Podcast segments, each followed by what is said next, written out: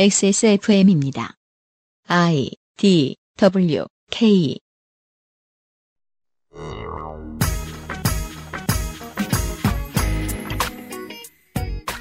시사 팟캐스트 그것은 알기 싫다의 유승균 PD입니다. 지난 1월 5일 서울의료원에서 7년간 근무한 서지윤 간호사가 극단적인 선택을 했습니다.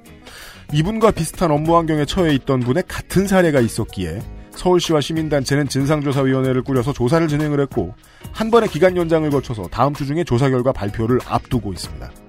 오늘은 그 전에 서울의료원 노조 간부에게 그간의 정황을 들어보고 현재의 병원 환경과 태움 문화의 관계에 대해서 고민을 해보는 시간을 갖겠습니다. 2019년 8월 다섯 번째 목요일에 그것은 알기 싫답니다.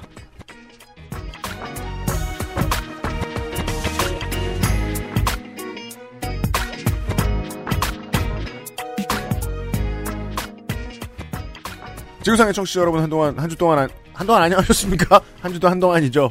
예, 저기 윤세민 에디터가 돌아왔고요. 네, 안녕하십니까. 아, 죄송합니다. 네, 네. 원래 그뭐 부상을 죄송하다 그래요. 목요일 날 결장을 했고 네. 금요일 날에는 또 출연을 했잖아요. 그렇죠. 그래서 그때 그 사과를 드려야. 되는데. 네.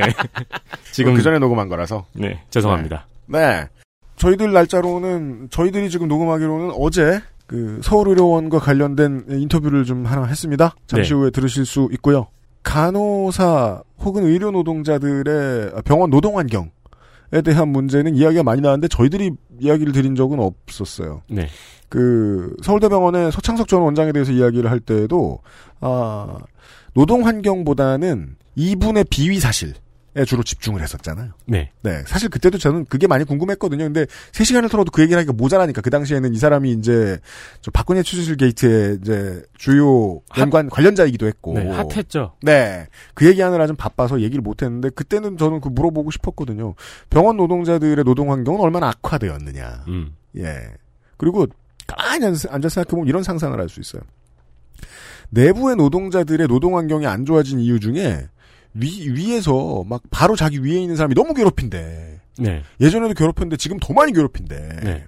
그러면 예전에 똑같이 있던 위에 선배들이 더 성격이 나빠진 걸까요?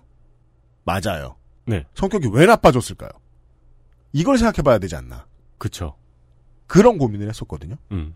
게다가 또 오늘 이제 만나뵐 분은 어, 노조의 지금은 간부 분회장이시지만 원래는 간호사십니다. 간호사 네. 선생님이에요. 네. 예, 알 거예요. 간호사 선생님 오래 하신 분들은 그렇죠. 아, 빠릿빠릿해야 되는 이런 문화 속에서 뭐가 이렇게 사람이 일하기가 괴로운가? 음. 어떻게 이제 그 좋은 좋은 분위기를 유지해 나가려고 애를 쓰느냐? 근데 예전에 비해서 노동 환경이 안 좋아진 게 어, 간호사들 내부의 문화하고 무슨 관련성이 있느냐? 음. 이런 거를 좀 들어볼 수도 있지 않을까 합니다. 그런 궁금증을 가지고 접근을 해보았습니다. 예. 오늘은 이런 얘기입니다. 잠시 후에 만나보시죠. 그것은 알기 싫다는 건강한 비움 친구 평산네이처 디메이트, 이탈리아에서 온 케이크 라 파스티체리아. 어, 디메이트 먹어보고 있나요, 덕질인? 저는 먹어보지 않고 있습니다. 사줘야 먹을 거예요? 아니 먹질 않기 때문에 아, 금식 중이에요? 주로 그렇게 다이어트를 하고 있습니다. 너 뭐 종교 지도자예요? 하긴 이건 뭐 예수님한테 질문해도 본인은 아니요 이러셨을 거예요. 종교를 어, 만들려고 근데- 마음 먹으신 분은 아니시니까. 근데 네. 금식의 효과도 까- 그렇게 나쁘진 않아서 네. 앞으로 매년 사순절 기간을 지켜볼까 생각 중입니다. 어, 피부 좋아졌네요? 이러다 급사한다. 아니, 근데 지금 깜짝 놀랐는데 피부가 되게 좋아졌네요. 아 이것은 다 앤서 나인틴 덕입니다. 그 됐고 저 어차피 금식이니까 집에 안 가도 되잖아요. 다음 주까지 저기 앉아 계세요. 다음 주에, 다음 주에 만나요, 덕질인. 네. 이탈리아에서 온 케이크 라파스티체리아. 정상적인 면역 기능 관리는 매일매일 NK365. 1인 가구의 첫 번째 가구 알스퀘어 폴더 매트에서 도와주고 있습니다.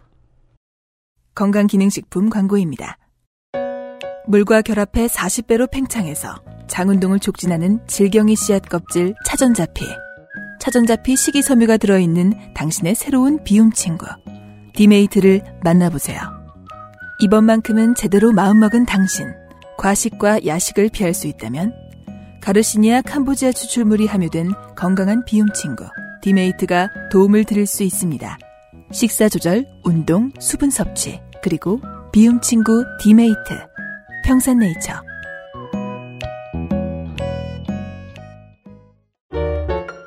국내 베이커리에서 경험해보지 못한 맛 이탈리아에서 온 케이크 라 파스티체리아 Maestro pasticcere, la pasticceria. 건강을 위해 검색 또 검색. 그런데 정상적인 면역 기능은 챙기고 계세요? 건강의 기본은 정상적인 면역 기능. 내 옆에 탑 매일매일 NK365. 우리 아이 성장기부터 NK365 키즈. 추석이라 저희가 많이 바쁩니다. 야왕. 끝- 끝이에요 이제. 야왕 끝이에요. 다 팔았어요. 야왕의 수량이 간당간당하다고 전해 왔습니다. 네, 이제 활력을 찾을 길이 막막해요. 야왕이 단종되나요? 단종입니다. 아 그렇군요. hype이 올라가고 있어요. 여태 보지 못한 파격가의 마지막 closing 세일입니다. 그렇습니다. 게다가 2만 원을 더하면은 아로니아진 한 박스와 평산네이처에 쓸데없이 유황이 흘러 넘치는 비누 한 세트도 살 수 있습니다. 네. 오 이거 진짜 싸네요. 아로니아진도 비싸잖아요. 네, 지금 그러니까 야왕을 접느라 네. 이게 이렇게 싸졌어요. 그리고 개별로 아로니아진과 유황 비누를 물론 구매하실 수도 있습니다. 네, 산 수량만큼 한 박스를 더 드리고 있거든요. 아, 이건 그렇습니다. 야왕의 단종이 아니고 평산네이처의 단종 수준의 세일이네요. 사장님의 임종이 아닌가 싶어요. 엄청난 세일이네요. 네. 평산네이처 제품은 액세스몰에서만 단독으로 추석맞이 세일을 하고 있습니다. 다른 데 가셔도 구하실 수는 있지만 이 가격은 아니다. 그렇습니다. 경쟁업체 어디에도 없습니다. 네, 지구상에 이 제품을 이 가격에 구할 곳은 여기뿐입니다. 그렇습니다. 보통 음. 시장을 처음 선도했던 네, 회사의 제품은 음. 곧 따라잡히잖아요. 그렇죠. 그 성능과 가성비와 여러 가지 면에서. 네, 근데 이 제품은 아니죠. 평산네이처의 아로니아진은. 그렇습니다. 네, 여전히 가장 높은 압축도 그러면 압축도 가 아니죠. 함유랑 네. 아로니아 집, 네. 아로니아 RAR. 그 뭡니까? 왜냐하면 아로니아의 하입이 빠졌기 때문이죠. 하입을 높여가지고 한동안 그 이한승 교수님이 지적했던 그런 거죠. 그 종편의 건강정보 채널에 이렇게 나와가지고 건강정보 프로그램에 나와가지고 쇼핑 채널 홈쇼핑 채널 들어보면 거기서 팔고 있다. 네. 한동안 아로니아를 가지고 그걸 막 돌렸죠. 그렇죠. 그러다가 재미를 못 봤을 것 같아. 왜? 바다의 넓이에 비해서 너무 많이 팔았거든. 네. 심각한 레드오션이었거든. 그래서 다 빠졌습니다. 네. 그리고 파이오니어인 평산네이처는 그대로 남아 있어요. 그렇습니다. 네. 그동안 평산네이처는 어, 야왕에도 손대고 해봤지만 우리가 갈 길은 아로니아인가? 이러면서 야왕을 접는 데입니다. 야왕 closing 세일입니다. 어, 근데 야왕은 제가 인생에 위기가 있으면 구해, 구매해야지라고 기다리고 있었는데 네. 빨리 위기가 구매. 오기 전에 빨리 구매합시다. 그래야겠네요. 네. 다음은요. 명절에 이 빵을 밥상에 올려봐야 합니다. 그렇죠. 가족들이 얼마나 좋아하는지요. 네. 짧은 여름방학을 마치고 돌아온 제빵 왕께서는 네. 돌아오자마자 주문이 폭주한 관계로 노동의 달콤함에 빠져 있습니다. 그렇습니다. 여하튼 9월 5일까지 주문을 마감하고 또 쉬세요? 뭐야 이게? 9월 9일에 마지막 발송을 합니다. 아, 저 추석 전 마지막 발송. 아, 그렇군요. 추석은 쉬어야지. 저 희가 신뢰도가 없습니다. 아무리 오래 쉬었어도 여름 여름 방학에 쉬었어도 예 추석에 쉬어야지. 추석 맞이 세일을 진행한다는 소식입니다. 네. 패키지로 구매하시면 더 싸집니다. 네. 빵 가격으로 부담스럽게 생각하시는 분들도 계실 텐데요. 네. 물론 빵 크기를 더 부담스럽게 생각하시는 분이 더 많죠. 요즘은 그래요. 네. 어, 스땡벅스의 빤도르 등을 만나보시면 마음이 달라지실 겁니다. 스땡벅스 혹은 그 군산과 대전의 전통의 강호들 있죠. 네. 그런 곳에서 빤도로 같은 거 팝니다. 네. 크기를 보면 애기애기 그렇죠. 이게 뭐야? 네. 가격을 보면 이게 뭐야? 그렇죠. 네. 가격의 부담을 느끼면서 사신 다음에 가격 생각은 싹 까먹고 빵이 부담스러우실 겁니다. 그렇습니다. 네. 전통의 방식으로 만든 이탈리아에서 온 케이크 라파스티체리아 어, 간단한 선물로 좋은 수제 쿠키도 있습니다. 수제 쿠키도 들여온 지 오래됐죠? 그렇습니다. 묶음 배송이 됩니다. 네. 같이 사시면 좋습니다. 그렇습니다. 빵만큼이나 포장재에 투자한 관계로 명절 때 특히 좋습니다. 포장재 두꺼워요. 그렇죠. 포장 그 명절 때 맨날 들고 가는 거 똑같잖아요. 네. 근데 요즘은 또 명절 때 그 명절 음식 안 해 먹는 집도 많아요. 음. 맛있는 거 해 먹는 집 많아요. 그렇죠. 네, 빵이 맛있습니다. 네. 어디 들고 가기 딱이고 가족들이 모여 앉아 후식으로 먹기도 좋습니다. 그렇습니다. 명절 밥상에 라파스티체리아를 잊지 마세요. 네. 마지막으로. 네이땡에 검색해보면 아 이거 할 제품입니다. 네. NK365 그렇습니다. 면역세포에 도움을 줄 수 있다는 멀티 비타민 미네랄 건강기능식품입니다. 액세스몰에서 런칭을 하면서 자신이 있는 이유는 가격이 좋습니다. 가격이 좋습니다. 게다가 추석 맞이 세일 중입니다. 네.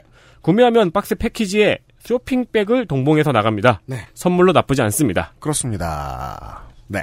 이런 소수의 목소리들이 있었습니다. 음, 물론 뭐 열심히 좋은 물건들을 잘 찾아내서 어, 좋은 기업의 물건들을 소개해줘서 고맙다. 네. 근데 난 내가 아는 걸 사고 싶은데? 라는 request를 해주시는 분들이 있었어요. 그쵸. 그래서 저희가 유통업의 실력을 좀 더 발휘해 보려고 애쓰고 있습니다. 음, NK365 있어요. 그렇습니다. 네. 추석 때 필요하신 분 찾아가시고요. 지방자치 TV 2019년 1월 14일 서울시 감사위원회가 시 출연 기관인 서울의료원 간호사의 자살 사건과 관련해 진상조사에 나섰습니다. 서울시는 서울의료원의 감사위원 4명을 파견해 지난 5일 자택에서 숨진 채 발견된 간호사가 직장 내 따돌림을 당했는지 조사하고 있습니다. 서 씨가 일한 기간은 5년. 유족들은 일하면서 직장에서의 괴로움을 호소했다고 주장했습니다. 한편 대한간호협회는 11일 공식 홈페이지에 올린 입장문을 통해 서울의료원과 서울시의 철저한 진상조사를 촉구했습니다. 올해 1월 5일에 있던 일입니다. 서울의료원에서 근무하시던 고 서지윤 간호사께서 극단적인 선택을 하셨습니다. 병동 근무를 5년 정도 하셨다고 하는데 어, 근무 기간 중에는 친절 스타라는 거에 선정된 적도 있대요. 일- 살다가 뭐 그런 게 선정 안 돼봐서 뭔지 모르겠지만 친절 스타요? 아마 뭐 환자들에게 뭐 친절한 노동자한테 붙여주는 포상 같은 거겠죠? 돌아가시기 몇 주 전에 병동에서 행정부서로 이동을 하셨고, 그리고 그 뒤부터 직장 내 괴롭힘을 상당히 호소를 하셨다라고 전해집니다. 유서에는 우리 병원으로 가지 말고 우리 병원 사람들 조문도 안 받았으면 좋겠다는 내용이 있었다고 합니다. 향년 29세였습니다. 서울시하고 시민들이 참여하는 진상조사위원회가 3월부터 활동을 했고 이제 며칠 뒤인 9월 초에 조사 결과 발표를 앞두고 있습니다. 조사를 오랫동안 한 만큼 고서지훈 간호사 본인, 어, 가족 그리고 서울의료원의 의료 노동자들 뭐 더 나가서는 국내 모든 병원 노동자들을 위해서 의미 있는 결과가 나왔으면 하는데 그러자면 미디어가 더 많이 들려드려야죠. 관련 활동 이어오고 계신 공공운수노조 의료연대본부 새서울의료원 분회의 김경희 분회장이 청취자 여러분들을 뵙기 위해서 XSFM 스튜디오에 나와주셨습니다. 반갑습니다. 네, 안녕하세요. 저는 서울원 김경희 분회장입니다. 오늘도 병원에서 오셨습니까? 예, 오늘은 저희 중랑구면 먼 거리인데. 네, 먼 거리긴 한데 오늘은 서울 의료원이 여러 가지 많은 문제를 갖고 있습니다. 비정규직 임금 차별 때문에 네. 아침에는 좀 기자회견을 하고요. 아, 네. 어, 예, 그러고 난 다음에 또 국부 고용 노동부에 가서 또 그걸 접수를 하고 바쁘게 왔습니다. 일정 빡빡하군요. 네, 빡빡합니다. 동선이 엄청 깁니다.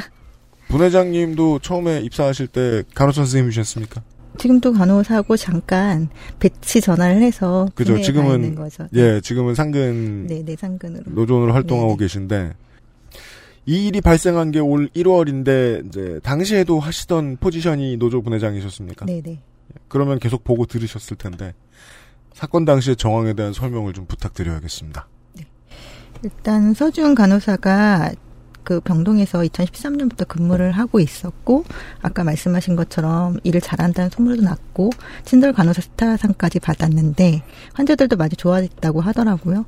그리고 서준 간호사는 간호학 공부를 더해서 대학 교수가 되는 게 꿈이었던 간호사였습니다. 아, 네. 지난 12월 18일 날 갑자기 행정, 간호행정실로 발령이 났고, 당시 정황으로 서지훈 간호사가 원했던 행- 인사 이동은 아니었던 것 같아요. 왜 그러냐면 저희가 그 서지훈 간호사 사망 이후 추모판을 좀 붙였었는데, 그 추모판 메모에 보면, 가기 싫으면 가지 말, 안 간다고 하지 왜 갔냐면서 안타까워하는 글을 좀 올리신 분이 있었거든요. 추모판이란 네. 보통 익명이죠. 네, 익명이죠. 그래서 네.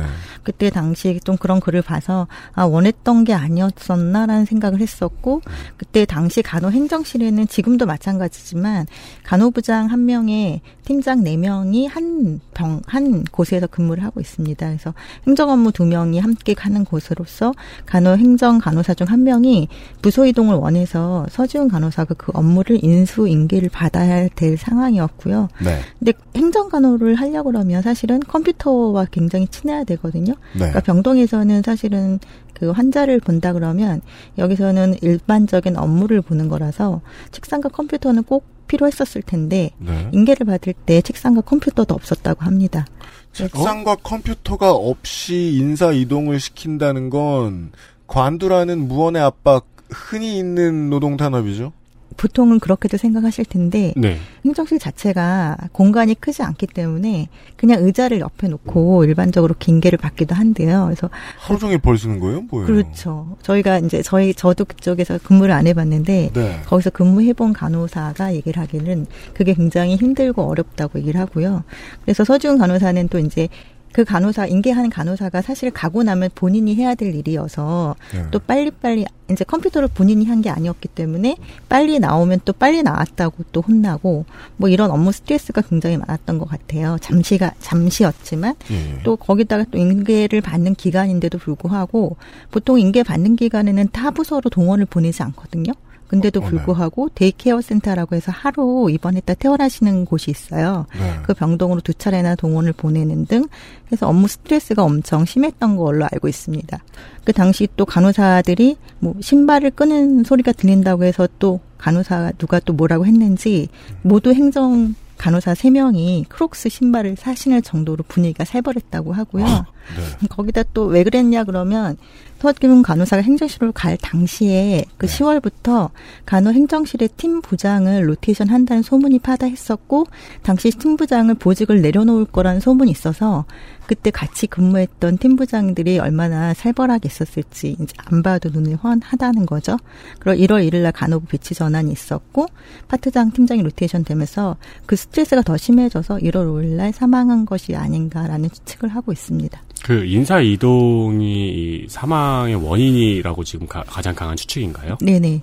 서지훈 간호사가 남긴 유서에는 자기가 태우는 게 뭔지를 거기에 가서 알았다라고 얘기할 정도로 7년 차의 네네. 간호사인데. 예, 예.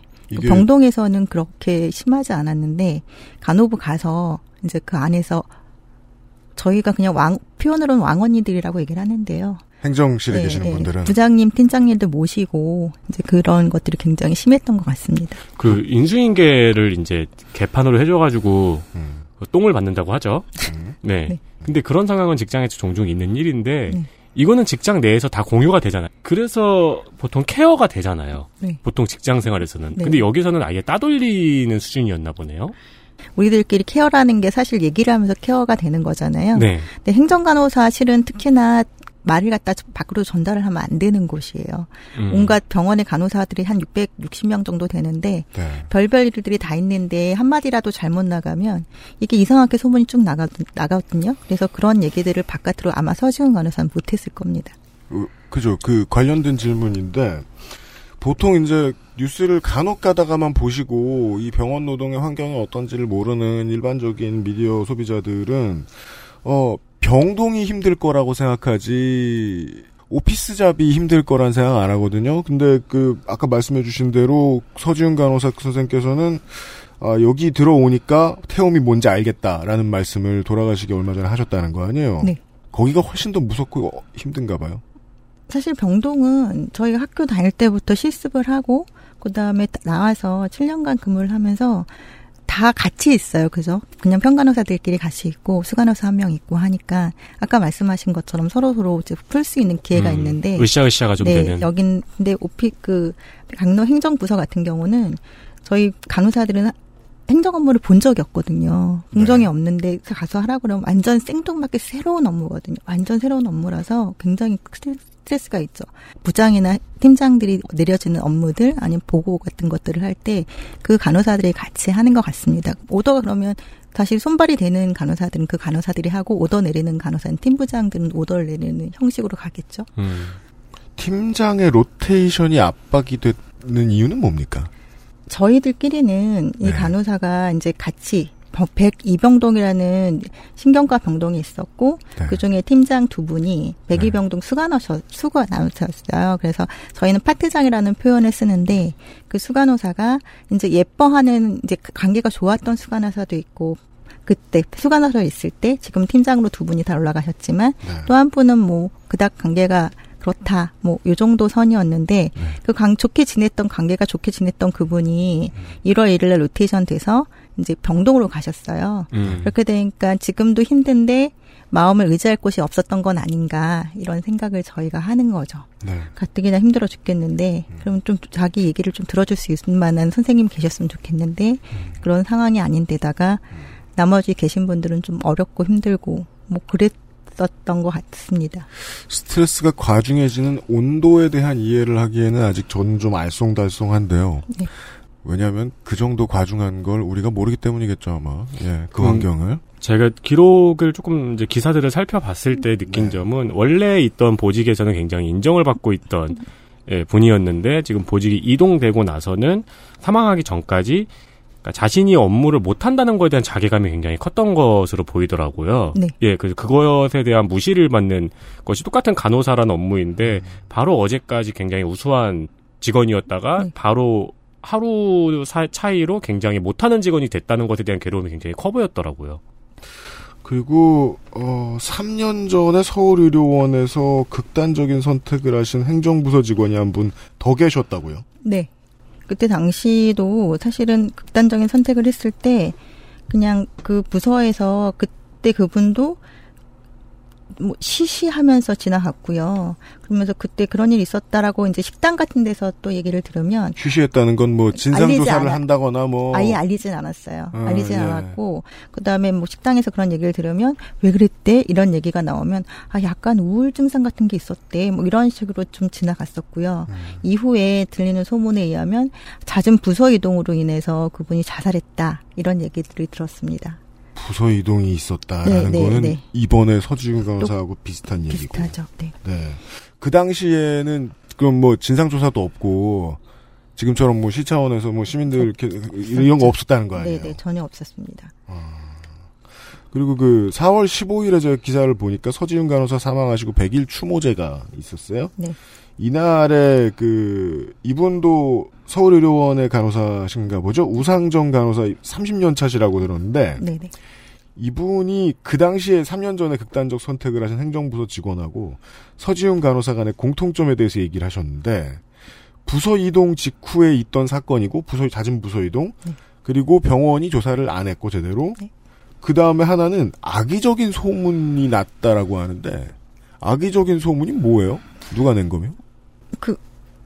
악의적인 소문을 저는 사실 그때 당시에 그 소문이 악의적인 소문이라고 믿지는 않았었어요. 그때 우울이 있었나 보다 이렇게 생각했는데 네. 그 서지훈 간호사가 사망하고 난 다음에 병원의 태도는 그때랑 똑같은 거죠. 시시하고 감추려 했었고 그리고 이 간호사가 아까 말씀하신 것처럼 배치 전환 이후였었고 이 소문이 가장 큰 게 보면 병원에서는 약물을 도대체 얘가 어떻게 구했을까 이 간호사가 그렇기 때문에 이 약물을 밖에서 구해왔다. 사실은 병원 아니면 약물을 구할 수 없는 약물이었었거든요. 그러니까 예, 예. 추정이 되는 약물들이. 그래서 그렇게 돼서 그런 소문도 들고 또 하나는 이제 바깥으로 계속 사건이 커져니까 안에서는 좀 다독거리려고 하니까 어떻게 되냐면 뭐 얘- 일하기 싫어했었다. 그렇게 일을 잘했던 간호사인데도 불구하고 일하기 싫어했었다. 아 돌아가신 분 탓을 하는 소문이 난다. 네네네. 그래서 뭐 일하기 싫어했었다. 뭐 아니면은 힘들어해서 사직을 하려고 원래 했었었다 그리고 뭐 환자 보는 것도 싫어했었다 음? 또 하다못해 유족이 돈을 원해서 시끄럽게 하는 거다. 뭐 이런 식의 소문들이 돌기 시작했어요. 그래서 이건 일선에 있는 노동자들이 낼 수 있는 소문이 아닌데요. 내용의 분위기는 어디선가 계속 소문을 만들어진다라는 생각은 사실 했었는데 네. 그 소문을 유포자는 사실 확인할 수는 없었고 없어요. 저희가 그때 당시에 이것도 네. 제2의 가해자다 누군지 걸리면 알아서 해라 막 이렇게 하고 나니까 그 소문 좀 들어 줄어들었는데 어, 말을 그- 잘 듣네요.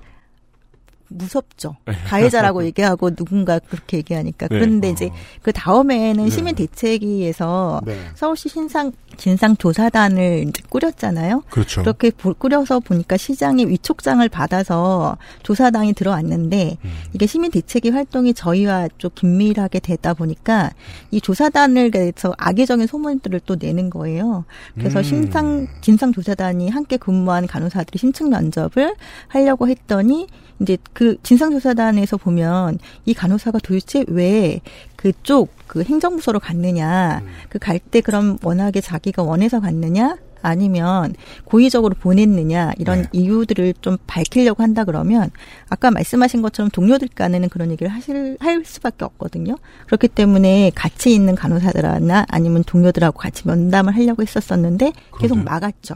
누가요? 거기 파트장이 막았어요. 그걸 그러니까. 파트장이 막을 수 있으면은 진상조사단이 아니잖아요. 그러니까요. 그래서 파트장이 어떤 식으로 막냐면 이렇게 request를 줘요. 그러면서 주면서 굳이 해- 안 해도 돼라는 단서를 붙이면서 빈자리를 준대요. 그러면 그 빈자리에다 이름을 채워 넣는 거죠. 근데 굳이 안 해도 돼라는 표현은 하지 마. 이거랑 똑같은 거고 누가 거기다 음. 제가 가서 얘기하겠습니다라고 하겠어요. 아. 눈치를 준다. 네, 그렇게 주는 여기서 거고. 파트장이란 수간호사. 역시 간호사. 네, 수간호사. 간호사인데 이제 한참 윗사람. 네, 거기서 장인 거죠. 병동에서. 선에서 지금 제가 알기로 서울시가 꾸리고 있는 진상조사위는 서울시 단독 추천했다거나 이런 분들이 아닙니다. 네네. 이 대책위에서 이미 이제 이런 사람들로 꾸려달라 하는 분들도 최대한 인선에 반영해서 나온 그렇죠. 곳이고 네. 거기에서 간호사들에게 서지훈 간호사는 그 당시에 어땠느냐라고 물어보려고 동료 간호사들을 부르면 간호사들 윗선에서 이걸 못 가게 막는다. 그렇죠.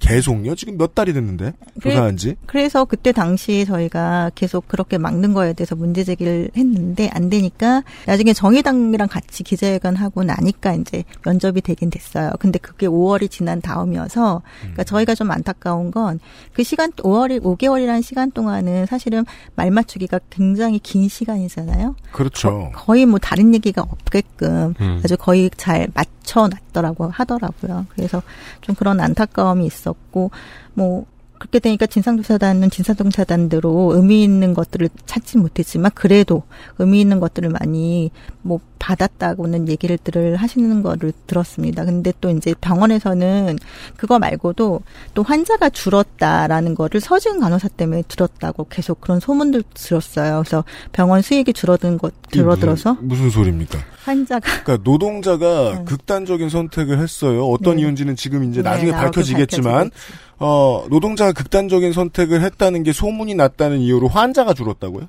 예, 말도 안 되죠. 들으면 말도 안 되는 얘기를 저- 직원들은 또 믿어요. 왜 그러냐면 인간적으로 너무 상스럽지 않나요? 그렇죠. 그러니까 그거는 머릿속에 생각이 나더라도 하면 안 되는 말이잖아요. 그렇죠. 네, 그죠. 근데 또 이제 사람들은 뭐라고 얘기하냐면 병원 수익이 줄어들어서 기간 성과급이 줄어든다. 개인한테 기간 성과급이 이제 나오는데 그 수익이 줄어든다. 이렇게 얘기를 도는 거예요. 아니 서울 의료원에서 왜 삼성병원 같은 소리를 하고 있어요? 그러니까요. 공공병원에서 이렇게 하면 안 되는데 예. 이제 그런 얘기들이 막 돌았고 나중에는 정규직 전환이 안 되는 것도 서간호사 때문이다. 막 이런 소문까지 퍼뜨리는 사람들이 있어서 어떻게 저런 일이 있을 수 있을까, 저럴 수 있을까 이런 생각 많이 했습니다. 이게 그 직장 수익 직장의 quality 이런 문제를 가지고 협박조의 저 소문들이 나는 거 보니까 이건 전문적인 사측 노무사들의 작품일 수도 있다. 아니 그냥 제 추측인데요. 네, 네. 그래서 너무 네. 좀 당황스럽기도 했고 네. 또 하나는 이제 사건이 일어난 지 얼마 안 됐는데 네. 이제 저희한테 유족은 왜 가만히 있는데 너네 노조가 들쑤시고 다니냐 그러면서 산 사람은 살아야 되는 거 아니냐 이러면서 있기를 강요하기도 했거든요. 누가요? 그러니까 그런 이야기를 누- 누가 하는 근 거예요? 이거를요. 근데 윗사람이 아예 시키면 가서 따지기라도 할 텐데 사람들끼리 소문을 제가 나중에 듣게 되는 거니까 누가 했는지는 모르죠. 어. 그- 그러니까 소문이라고 저희가 얘기를 드리는 건데 어디선가 노조분 회장이 있는데 입을 열겠습니까? 안타깝지만 이런 소문들이 들어서 이제 그럴 때마다 저희가 이제 대응을 하긴 하는데 음. 이제 사실 유족이 없고 당사자가 없으니까 그나마 그 시간들을 보낼 수 있었지 만약에 누군가가 가족이 있어 이런 얘기를 계속 들었다면 엄청 힘든 시간들이었을 겁니다. 지금도 유족들은 굉장히 힘든 시간들을 또 사실 보내고 있거든요. 제가 왜 이거를 그 예전에 저 서울대병원 때도 제가 비슷한 얘기 한 적 있었나요? 그 제가 이거를 왜 누군가 전문적인 작품인 것 같다라고 얘기를 드리느냐면 만약에 전문가를 데려다가 악의적 소문을 낼 내는 것까지 할 정도면 어 이런 일을 막는 게 되게 자기의 이윤 혹은 자기 자리와 직결이 되는 어떤 힘이 있는 사람들이 열정적으로 들러붙고 있다는 증거잖아요. 그러니까 그- 이건 뭐 부회장님 아니면은 답변을 들을 수 없는 질문인 것 같아가지고 병원 측의 입장으로 생각을 해보면 어떨까 하는 거죠. 병원장 혹은 뭐 병원의 다른 고위층 뭐 있다면 이 사건을 무마시키는 게 지들 커리어하고 무슨 관련이 있을까?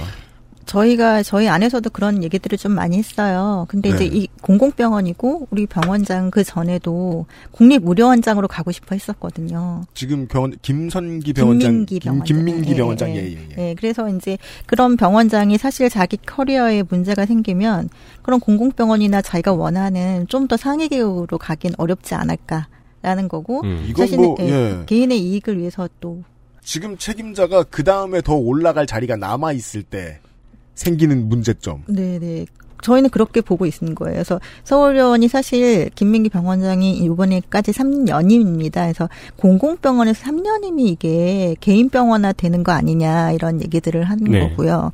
그러다 보니까 3년임 후에는 이제 더 이상의 연임은 없을 거면 이분도 이제 계약이 만료되면 어딘가 아까 간 되는데. 좋은 일자리를 가려면 음. 철저한 병원 관리를 얘기를 해야 되겠죠. 여기 나는 이렇게 수익을 냈고 음. 관리를 잘했다라고 얘기를 해야 되는데 사실 두 명이나 앞에서 자살을 했으면 이건 큰 스크래치가 되는 거니까 네.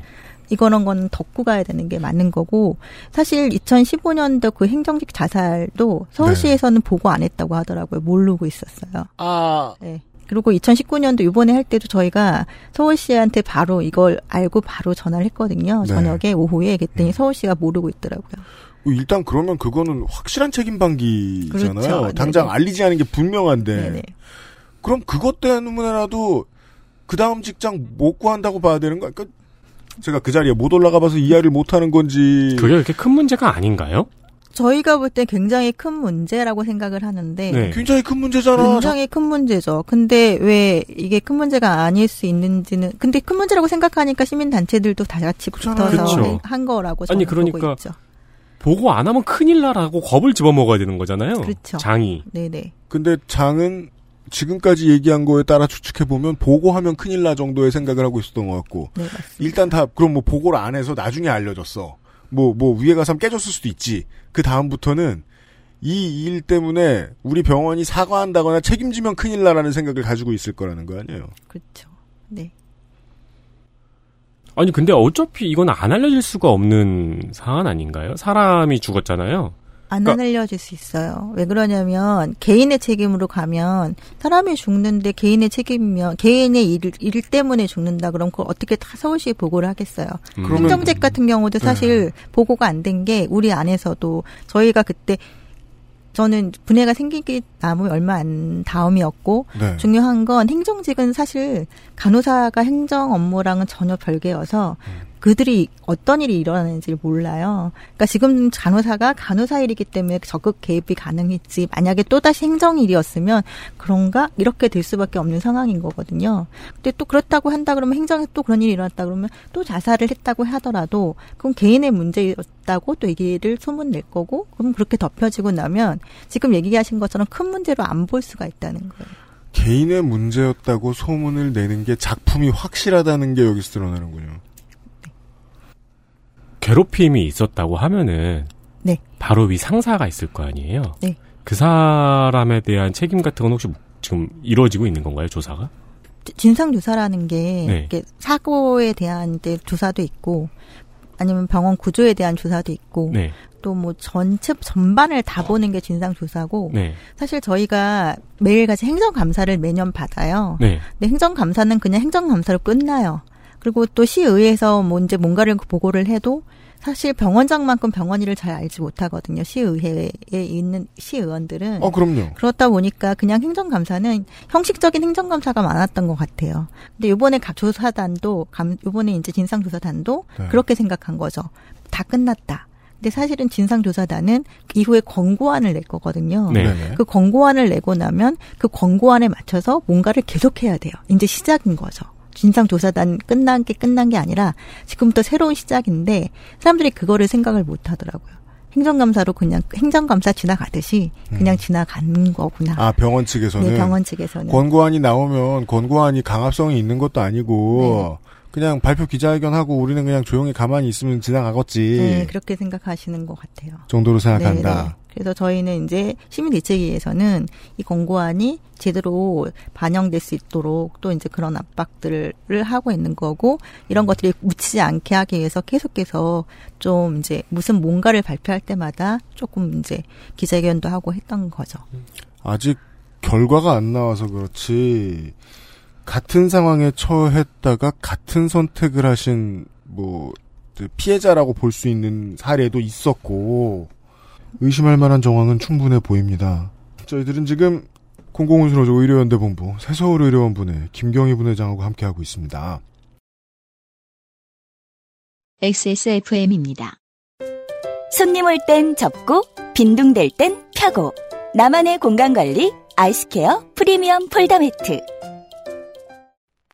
Maestro pasticcere. La pasticceria. 주말에 와인 파티 할 건데 마리아주로 뭐가 좋을까? 와인 파티? 그럼 내가 빠네토네를 준비할게. 빠네토네? 자극적이지 않고 특유의 풍미가 살아있는 이탈리아 전통빵. 와인에도 샴페인에도 잘 어울린다고. 이거 되게 큰데? 안 남기고 다 먹을 수 있을까?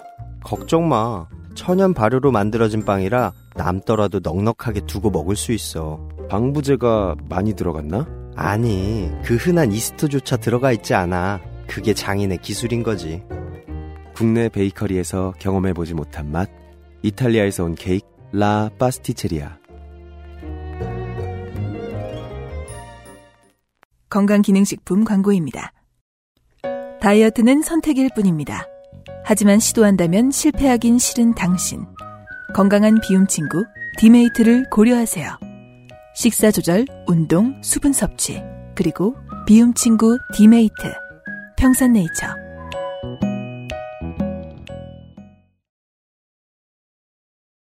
제가 듣자 하니요.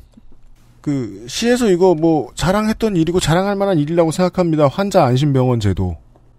이게 쉽게는 보호자 없는 병원이라고 보통 설명들을 많이 했지요. 시민에게는 아주 좋습니다. 게다가 이제 무연고자 뭐, 뭐 이런 경우들에도 어, 병원 문이 좀 더 넓게 열려 있는 병원인 네. 거예요. 그러면 어, 우리는 지금 노동 이슈를 얘기하고 있으니까 어, 뒤집어서 생각을 해봐야죠.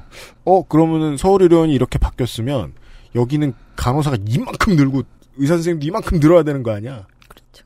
그 이 서울의료원 병원의 노동자들이 겪는 부담은 어느 정도입니까? 이게 환자 안심병원이 된 다음에. 음, 환자 안심병원이 되고 난 다음에 이제 보통 모든 환자들이 보호자 없이 있어도 된다라고 생각을 하시고 오시기 때문에 굉장히 많이 개인적인 질, 그 심부름 같은 걸 많이 시키세요. 아 이거 또 네. 네. 우리 그 권진환 기자하고 얘기했던 그거네. 그저저 네. 요양보호사들 겪는 아유 예. 그래서 간호사의 직무 범위가 분명하지 않거든요. 그 네. 명확히 분류되지 않아서 그것 때문에 굉장히 힘들어했고 그죠 환자 예. 때문에 뭐가 폭력인지 뭐가 정당한 요구인지 되게 애매하잖아요. 네네. 그래서 충분히 움직일 수 있는 환자들도 간호사를 불러서 냉장고에서 뭐 물 꺼내라고 하기도 하고 막 이런 네. 일들이 많아요. 그러니까 저희가 처음 제가 이제 겪었던 일인데 예. 환자가 이제 이제 우리가 시- 목욕까지 시켜준다고 얘기를 하잖아요. 근데 단순히 그냥 목욕한다 그러면 집에서 목욕하는 것처럼 할 수가 없잖아요. 근데도 때 안 밀어준다고 민원 네? 넣는다고 음. 봤어요. 그러니까 그런 것들처럼 처음에 처음에 생길 때는 그런 허무맹랑한 일들도 많고 또 라운딩 같은 거 돌아보면 네. 간호사들한테 이제 와서 다리를 주물르라고 시킨대요. 근데 다 회지 논 간호사한테 네, 라운딩 도는 간호사한테 그리고 계속 콜벨을 눌러서 다리 주물러 달라고 그러고 막 이런 일들 때문에 간호사들이 굉장히 힘들어하고 그것 때문에 사직도 좀 많이 됐어요. 그래서 저희가 요구하는 건 이제 간호사들이 돌아보면 요청하는 게 원무과에서 이제 입원하기 전에 이거에 대해서 체계적으로 좀 이루어지도록 어느 건 되고 안 되고 좀 설명을 자세히 좀 해줘라. 환자들 입원할 때 네네. 이거 왜 뭐 저 저 공항 공항 비행기 처음 탔을 때처럼 이것저것 좀 설명해 주면 안 네, 되냐 네. 이거 시키면 안 되고 저거 시키면 안 그렇죠. 되고 예, 예. 그런 것 좀 해달라고 이제 계속 부탁은 하는데 그게 원무과에도 사람이 이제 계속 일이 되게 많다 보니까 업무가 바쁘죠. 바쁘죠. 그러다 보니까 그런 것들이 제대로 안 하고 다 해줄 겁니다 하고 올리면 음. 이제 나머지는 간호사들이 여기 와서는 됩니다 안 됩니다 얘기를 하다 보면 이제 그런 민원들도 좀 발생하기도 하고요. 그런 것들 때문에 싸우기도 하고 그러면서 간호 보조 이제 아까 말씀드린 것처럼 간호사와 간호 보조원들이 같이 이제 근무를 하는데 네. 그 업무가 굉장히 이제 보호자가 없다 보니까 업무가 굉장히 많 아요. 근데 그런 상황에서 이제 간호사들이 적고 이러다 보니까 계속 계속 업무 부담이 많으니까 여긴 간호사만 사직을 하는 게 아니라 교- 조무사나 보조원들도 굉장히 많이 사직을 하고 있습니다. 그 간호사 선생님들을 적극적으로 충원하지 않았다면 오히려 줄고 있는 게 인지상정이겠군요. 네네. 힘든 직장이 돼버렸으니까. 네네. 그 입원할 때 오리엔테이션을 하잖아요. 네네. 저 아는 지인도 얼마 전에 입원을 했는데 그 오리엔테이션이 요즘에는 모바일로 e-learning으로 이루어져 있어서 되게 잘 돼 있더라고요. 그래서 어, 이, 옛날에는 와가지고 막 오랜 시간 설명해 줬는데 요즘엔 이게 잘 돼 있구나 싶었는데 거기에 한 장 더 추가하는 거를 안 했다는 거네요. 병원이 뭔가 시스템적으로 체계적으로 좀 움직인다 그러면 이런 것들이 다 될 텐데요. 네. 지금은 저희 병원이 그 김민기 병원장의 인사 정책 자체가 원칙이 없이 막 돌아가다 보니까 인력이 아까 말씀드린 것처럼 아주 부족한 인력도 아닌데도 효율적이지 못하게 인력이 운영되다 보니까 평가해 주십시오. 손을 놓은 건가요? 왜 그 인사 인사 움직임은 회사에 오래 다녀보면 알잖아요. 어, 이번 지휘 지휘자는 그냥 일을 안 하려 그러나 보다. 혹은 잘못된 방향으로 완전히 끌고 나가려나 보다. 이거 둘은 또 달라요, 또. 예. 뭐 일을 안 한다기보다는 이제 일을 잘하는 사람이 상관없이 음. 아부를 잘하는 사람 우선순으로 좀 되는 것 같습니다. 그래서 아유, 잘 일을. 열심히 할 필요가 없게끔 구조를 만들어놨다고 저는 생각이 들어요. 어우, 병원에서 그럼 슬픈데. 그렇게 슬프죠. 그래서 간호사들이 이제 업무를 하다 보면 너무 많이 이제 사직을 하다 보니까 일을 열심히 할 필요가 없다는 건 열심히 하는 사람이 손해 보게 돼 있는 그렇죠. 시스템이라는 거잖아요. 그러면은 궁극적으로 사람들도 많이 사직을 하고 사람들은 열심히 안 하고 보호 잡는 병원이 안 되잖아요. 그러니까 궁극적으로는 환자가 안전하지 못하는 병원이 될 수 있어서 저희가 이제 이번에 이렇게 이제 강하게 드라이브를 거는 이유는 지금이라도 마지막 기회가 아니냐. 여기서 지금 이걸 또 덮고 간다 그러면 이후에는 이게 그냥 고착되어서 간호사 없는 병원이 될 수도 있죠. 지금도 간호사가 100명을 뽑아요. 음. 간호사 600명 간호사인데 네. 100명을 뽑을 정도 되면 얼마나 많은 간호사들이 사직을 했겠어요. 6분의 1이 지금 없는 거예요? 육- 완전히 비우진 않았지만 간호사가 없어서 몇 병상은 또 문을 닫기도 하고 그러고 아, 있거든요. 정말요? 네. 그러면 지금 되게 심각한 상황이네요. 굉장히 심각한 상황인 거죠. 네. 그래서 또 신규 간호사를 OT를 줘야 되는데 2년차 미만의 간호사들이 OT를 주기도 하고 뭐 이렇게 되다 보니까 그리고 100명이 오면은 그 인수인계 과정은 또 병동별로 이제 간다 하더라도 인수인계를 해주는 간호사도 너무 어리고 네. 서로 서로 고만고만 하니까 또 그 안에서의 갈등도 심하고 막 이러다 보니까 서로 또 사직하고 이게 계속 악순환이 되는 거예요. 음, 지금 그 병원의 장은 굉장히 고민을 많이 해야 되는 시기네요.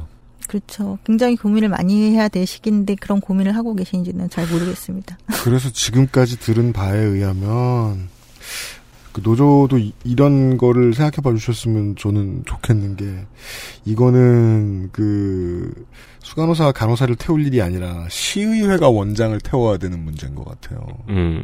예. 시의회가 이 일을 안 한 게 상당히 큰 문제라고 저는 지금 보이네요. 시의회도요. 병원 일을 몰라요. 그리고 중요한 건 시의회 가. 아, 배워야죠. 배우라고 뽑혀 올라온 사람들인데. 근데 중요한 건 그 시의회에도 보건복지위가 있다 하더라도 예. 전체 예산 중에 병원의 예산은 극히 일부래요. 거기서도 보기에는 인력이 부족한 것 같아요. 가서 보면 음. 이거를 갖다 관- 관리 감독하려 그러면 본인들이 알아야 되는데 본인들이 네. 잘 모르고 그리고 여기보다는 예산이 큰 쪽을 사실 더 볼 수밖에 없는 상태잖아요. 예, 예. 그러다 보니까 병원 쪽 일들은 좀 자꾸 자꾸 좀 뒤로 빠지는 듯한 느낌이 사실 듭니다. 아, 점심시간 줄이면 될 텐데, 그 사람들. 지금 어, 시의회가 거기까지 들여다보기에는 너무 바쁘다라는 말씀으로는 안 들리고 일 안 한다고밖에 안 들리는데요. 네. 저희가 찾아가는 시 의원들은 바쁘시더라고요. 아니 찾아가시는 게 아니고 자료 요청해 모르면 자료 요청해야 되고 공부하고 와서 그죠. 이야기해보고 네. 그리고 사고가 났으니까 지금 다른 예산이 아니고 사고가 났으니까 여기를 버- 먼저 봐야 되고 근데 저희보다 병원장이 먼저 가서 이제 뭐, 뭐 마사지란 표현이 좀 여기서 써도 되는지 모르지만 아, 야구찜 먹었겠죠. 네네 뭐 네. 그렇게 뭐좀 하시고 하셔서 그런지 모르지만 대부분의 시의원들이 우리 병원장에 대해서 굉장히 좀 좋게 보세요. 그래서 아, 밥을 같이 먹는 건 이런 문제네요. 네, 아, 예산 같은 것들이 잘 나온다고 하더라고요. 아이고. 그 밥도 도비로 먹을 시비로 먹을 텐데 그죠. 병원장이 사지 않을까요? 병원장이 자기 사비로 사지 않겠죠. 그렇죠. 네네. 근데 그 이 다시 한번 그 환자 안심병원이 된 다음부터는 업무가 과중해질 거라는 거는 그 그냥 이론적으로 당연히 예상하고 있었어야 됩니다. 그렇다면 TO도 TO지만 지금 일하고 있는 노동자들의 처우도 알아서 올라갔었어야 되거든요. 많이 올라간 점이 있습니까? 저희가 환자 안심병동 대고 너무 많은 사직을 해서 사실은 그 임금 올려달라고 해서 계속 장기간 좀 투쟁을 하고 해서 이제 사실 임금을 딴 데보 딴 때보다 저희가 행- 가이드라인이 있어요. 임금 가이드라인이 이제 정부에서 얼마 올려라. 그럼 그만큼밖에 못 올리는데 그렇죠. 한 행간은 이제 많이 올라갔죠. 그 대신 각종 복지 혜택을 다 깎아버리더라고요. 저쪽 노조랑 같이 병원장이랑 그 사- 복지- 네, 복지 혜택이요? 네네. 그래서 제가 생각할 때 총액 인건비로 보면 네. 그냥 또 똔똔이 된 거 아니냐 이런 생각이 들 정도로 이제 임거, 임금이 올라갔으니까라는 핑계를 음. 대면서 이제 혜택을 많이 줄였죠. 그래서 저렇게 많이 관두고 있는데도 올려줘야 된다는 생각이 안 드나 봐요. 시 입장에서는 인원을 계속 충원을 해주는데 네. 그런데도 불구하고 병원은 계속 작다고 하고 음. 지금 저희가 제가 봐도 아까도 말씀드린 것처럼 효율적이지 않게 운영을 하는 건데 네. 시에서는 계속 인원을 충원을 해요. 그때 2017년에 서울시하고 또 서울의원 노사가 근로시간 단축으로 해서 그 인력을 충원하겠다고 해서 60명을 충원한다고 단계적으로 충원한다고 했거든요. 네. 그래서 계속 충원은 되고 있는데 그럼 근로시간이 단축이 됐느냐? 안 단축됐거든요. 그 인력들이 다 간호사의 교대 근로 간호사의 근로시간 단축인데도 불구하고 그 인력들은 거의 어디로 갔는지 몰라요. 그 네. 대부분 보면 의사들의 보조 업무라든지 전담 간호사 그쪽으로 많이 빠져 있어서 네. 정작은 교대 근로 간호사들의 업무는 계속 그대로 유지되는 거죠. 그래서 서울시 입장에서 서울시도 되게 답답하다고 얘기를 하는 거예요. 계속 충원은 해주고 있는데 왜 그렇게 계속 사직은 늘고 있고 뭐가 안 돌아가냐. 뭐 그럼 이렇게. 서울시는 답답해하면 안 되죠. 병원장 일로 와봐. 또 인원 줬잖아. 어, 디 갔어? 왜 근로시간 단축 안 됐어? 물어봐야죠. 네, 그래서 요번에는 그 거를 하신다고 하더라고요. 그 음. 피드백을 하려고 그러면 사실 저희가 이제 병원 팁을 준다고 한다 그러면 사실 간호사 우리가 일상 얘기할 때 병상 수 대 간호사 수 이렇게 네. 얘기해서 예, 예, 뭐한 맞습니다. 병당 한 1인당 몇 명 이렇게 얘기를 하는데 네. 사실 그 간호사 수가 그렇게 하면 안 되고 실질적으로 내가 보는 간호사가 한 명당 몇 명이냐 이게 딱 정해져 있어야 되거든요. 근데 그게 아니라 그냥 병동의 간호사만 간호- 간호사 수대 하다 보니까 일하는 간호사는 계속 일을 하고 있고 일하지 않는 간호사는 일을 하지 않는 구조로 되어져 있어요. 지금 구조는. 그래서 그런 것들을 개선하려 그러면 사실 이런 것들이 제도화돼야 된다는 게 저희 주장인 거고 안심병동 한 것처럼 서울시부터 이거를 좀 하면 좋지 않겠냐라는 거예요. 그래서 이런 것들이 지켜지지 않으면 이걸 갖다가 어떤 행정적인 좀 제재를 가하거나 뭐 이런 것들이 한 된다 그러면 간호사들이 업무 시 정말 업무 강도도 줄고 그렇지 않겠느냐 이런 얘기들은 하고 있어서 그런 것들에 대해서 한번 고민해 보겠다 이런 얘기는 하고 계십니다. 뭐 시의회에서 할 수 있는 일, 뭐 시에서 할 수 있는 일 이런 것도 당연히 생각을 해봐야 되고 뭐 원장의 책임도 당연히 생각해야 되지만 일반인들이 가장 못 다가가고 가는 부분이 이제 결국 태움의 문제일 겁니다. 서지훈 간호사께서 돌아가시기 전 얼마 전에 태운다는 게 뭔지 알겠다는 말씀도 하셨고 이 병원에서는 어떻습니까? 서주은 간호사가 그 병동에서 있을 때는 그 태움을 잘 몰랐다고 했다가 올 그 간호 행정부서에 가서 그렇게 심하게 알았다고 얘기했잖아요. 그러니까 저희 간호사들이 얘기를 할 때 이제 태운다라는 건 밖에서 사람들이 얘기할 때 보통 스트레스를 받을 다라고 얘기를 하는데 간호사들은 태운다라고 얘기를 하거든요. 네. 탔다라는 표현을 써요. 그래서 오늘은 뭐 의사한테 탔다, 환자한테 탔다, 뭐 수간호사한테 탔다, 뭐 선배 간호사한테 탔다 이렇게 다 그렇게 태운다라는 뜻으로 쓰고 있고 열받고 화날 때 이제 꼭 그럴 때마다 쓰는데요.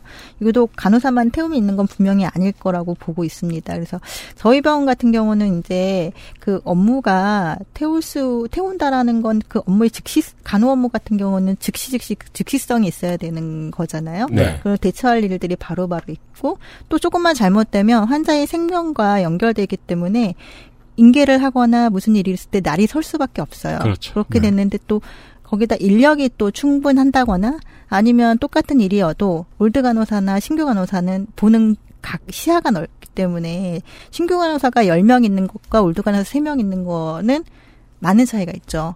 보- 왜 그러냐면 신규 간호사는 1부터 10까지 다 봐야지 그게 문제가 있는지는 아는데 old 간호사 같은 경우는 1에서 3까지만 보면 어, 예측되는 일들이 있잖아요. 네. 아, 그럼- 베테랑들은, 네, 베테랑들은 예, 예. 그러면 이제 의사 선생님들한테 전화를 하죠. 이 사람 같은 경우는 이제 구토가 있을 것 같은데 미식거린다 하면 old 간호사는 어 그럼 위에서 뭔가 출혈 있는 거 아니야? 그럼 피 검사 한번 해봅시다. 이런 식으로 해서 좀 빨리빨리 대처가 빠른데 비해서. 근데 신참은 그걸 봤는데도 세 모르죠. 번째, 네 번째, 다섯 번째 네. 검사를 다 하고 있다. 네, 그렇게 예, 예, 되다 예. 보니까 이제 환자 인계 받을 때 그런 것들을 이제 막 얘기할 때 왜 안 했어? 왜 안 했어? 왜 안 했어? 이렇게 가다 보면 근데 나머지는 신규 간호사랑 같이 old 간호사랑 그런 얘기를 할 때 보면 이게 나머지는 나중에 다 내일로 오는 거예요. 아, 잡으려면 잡을 거는 무궁무진하다는 거군요. 그렇죠. 근데 이제 결론은 이게 뭐냐면 인력인 거고요. 또 OT를 줄 때 제대로 주지 않는 거예요. 그러다 보니까 이런 일들이 계속 태움이라든가 이런 것들이 계속 반복되고 있다고 생각이 듭니다. 음. 사실 저희 같은 경우 6주간 OT를 받거든요. 네네. 6주라고 한다 그러면 30일 겨우 일해봤자 30일 정도를 근무를 할 거예요. 6주면은요. 그렇죠. 그 정도 근무를 하는데 그 많은 업무를 다 익힐 수가 없거든요. 6주 만에. 네, 6주 만에. 그래서 팀을 맡아야 돼요. 그 업무 스트레스가 얼마나 크겠어요. 그러다 보니까 이제 간호사들이 더 많이 사직을 하는 건 아닌가 이런 생각이 저희 안에서는 들고 있습니다. 음. 근데 그 설명으로는 이게 극단적 선택을 하는 노동자가 나오는 상황까지는 이해시키기가 어렵습니다. 일반인들로 하여금. 그러니까 그 즉시 대처를 해야 되고 공부할 게 많다. 즉시 대처를 해야 되고 공부할 게 많은 모든 직업에서 그런 산재가 나오진 않잖아요. 극단적 선택이라는. 그래서 그거는 사실은 진상 대책 위에서 조사가 돼야 돼, 조사가 된 결과를 그걸 저희가 추측으로서만 얘기를 드릴 수 있는 아, 그럼 예를 들어 뭐 이제 거죠. 서지훈 간호사 선생님께서 그러니까 겪으신 일들에 대해서는 이제 결과를 기다려봐야 되고 네네. 그걸 추측할 수는 없고 예를 들면 뭐 비슷한 시기로 말할 것 같으면 작년 3월 작년 그 초에 아산병원의 박선욱 간호사 선생님께서 또 네네. 극단적 선택을 하셨었습니다. 그 이분이 죽음에 이르기 저 직전에 작성된 메모에 눈초리라는 단어가 세상에 좀 많이 알려졌었어요. 눈초리는 공식적으로는 압박도 아니고 태움도 아니고 뭣도 아닌 거죠. 음, 산재의 일환도 아니고. 근데 그게 너무 힘들었다. 라는 메시지가 사회적으로 많이 퍼졌거든요. 이게 뭐 우리가 간호사 선생님 일을 해본 것도 아니고 그게 무슨 의미인지 마음에 와닿진 않아요. 무엇이 이렇게까지 심리적 압박이 되는지. 간호사 선생님들에게는. 이제 그 간호사 같은 경우 중환자실에 있었거든요. 네. 중환자실은 사실은 조금만 잘못하면 생사를 넘나들잖아요. 네. 생사를 넘나드는데 내가 조금 뭐, 그러니까 그때 제가 알기로는 그 튜브백 같은 건 하나 빠졌다고 얘기를 들었는데 네. 그게 그렇게 심하게 그게 문제가 되지 않는 건데도 불구하고 그 old 간호사가 인계를 줄 때는 굉장히 무섭게 인계를 줬다고 하더라고요. 무섭게는 어떻게 해요? 그 사수들이 법적 무섭게 하면 어느 정도인가요? 뭐 법적 책임을 마, 법적 책임까지 이제 생각을 할 수 있게끔 줬다고 하니 이 간호사 입장에서는 신규 간호사 입장에서 보면 나 때문에 사람이 죽었다라는 심리적 압박감과 또 법적 책임까지 물어야 된다 그러면 얼마나 부담스럽겠어요. 위에 선배들 입장에서는 얘가 지금 지금 오늘 하는 이 한 가지의 케어가 직업을 걸고 해야 되는 거다라는 공포가 있어야 된다. 라는 생각을 하고 교육을 하실 수도 있겠군요, 평상시에. 사람마다 약간씩 다른데 약간의 긴장감은 갖고 일해야 된다라고 는 네, 하지만 그렇죠. 네. 그렇게까지는 아닌데 네. 저희가 이제 똑같은 말을 해도 네. 그 경우에 따라서 그 간호사가 어떤 간호사냐에 따라서 같은 말도 그냥 이렇게 살짝 넘어갈 수 있는 간호사가 있는가 하면 같은 말을 굉장히 마음속에 담아두고 있는 간호사가 있죠. 근데 그 간호사 그렇게 마음에 담아두는지 모르고 그 다음에 또 뭔가를 지적 질을 할 수밖에 없는 상황이 되는데 음. 그 지적질이 누적이 되면 이제 그렇게 폭발을 하는 경우가 생기는 것 같습니다. 사실 그 죄송하게도 군대하고 많이 비교가 저는 되는데 그러니까 군대 문화라고 많이들 얘기하더군요. 그렇죠. 그리고 뭐 이런 비유가 맞는지는 모르겠지만 전장이잖아요. 네. 실- 실제 현장이니까요. 긴장감 있게 배우라고 긴장감 있게 가르치는 말하고 음. 괴롭히기 위해서 겁을 주는 말은 듣는 사람은 바로 알죠. 그러니까 이거 너 법적 책임 있어. 이렇게 되면 환자가 너한테 법적 소송 걸면 너 큰일 나라고 이야기하는 게 그렇기 때문에 너는 긴장하고 일을 해야 돼와 괴롭히려고 하는 말은 듣는 사람은 차이를 느낄 수 있죠. 근데 그 하는 사람은 차이를 잘 몰라요. 그럴 수 있고요. 또 하나는 네. 간호사가 너무 사직자도 많고 신규 간호사가 많다 보니까 네. 사실 마음으로 간호사를 가르쳐야 돼요. 사실을 가르치려고 그러면 마음으로 가르치면서 그 간호사가 계속 달라지는 걸 좀 봐야 되는데 음. 6주 만에 가르치고 나면 사실 그 다음날 저 안 나올래요. 이런 경우가 너무 많아요. 간호사들 사이에서. 아, 그렇죠. 네, 신규 네, 네, 간호사가. 네. 그러니까 뭐 당장 팀을 맡아야 되는데 그 해보고 난 다음에 못 한다는 것과 즉 오늘 딱 끝났는데 이제 팀 들어가려고 하니까 못, 못 하겠어요 선생님 이렇게 하는데 음. 한 사람으로 끝나면 다음에 온 사람은 잘 하면 되는데 네. 그게 누적되고. 반복되다 보면 OT를 주는 사람 입장에서 보면 지치는 거죠. 지치는 거죠. 그러면서 얘가 또 보다 보면 또 얼마나 잘 버틸 수 있을까라는 생각을 하면서 또 보게 돼요. 간호사 네. 입장에서 보면 그렇게 또 보게 되면 또 말 한마디가 이쁘게 안 나갈 수도 있어요. 음. 그러다 보니까 아까 말씀하신 그런 일도 사실은 있을 수도 있죠. 음. 어떤 개인은 긴장감이 싫다는 이유만으로도 어떤 직업을 포기할 수 있지만 어, 직업을 구성하는 요소는 긴장감도 있겠지만 돈도 있고 다른 노동 조건도 있잖아요.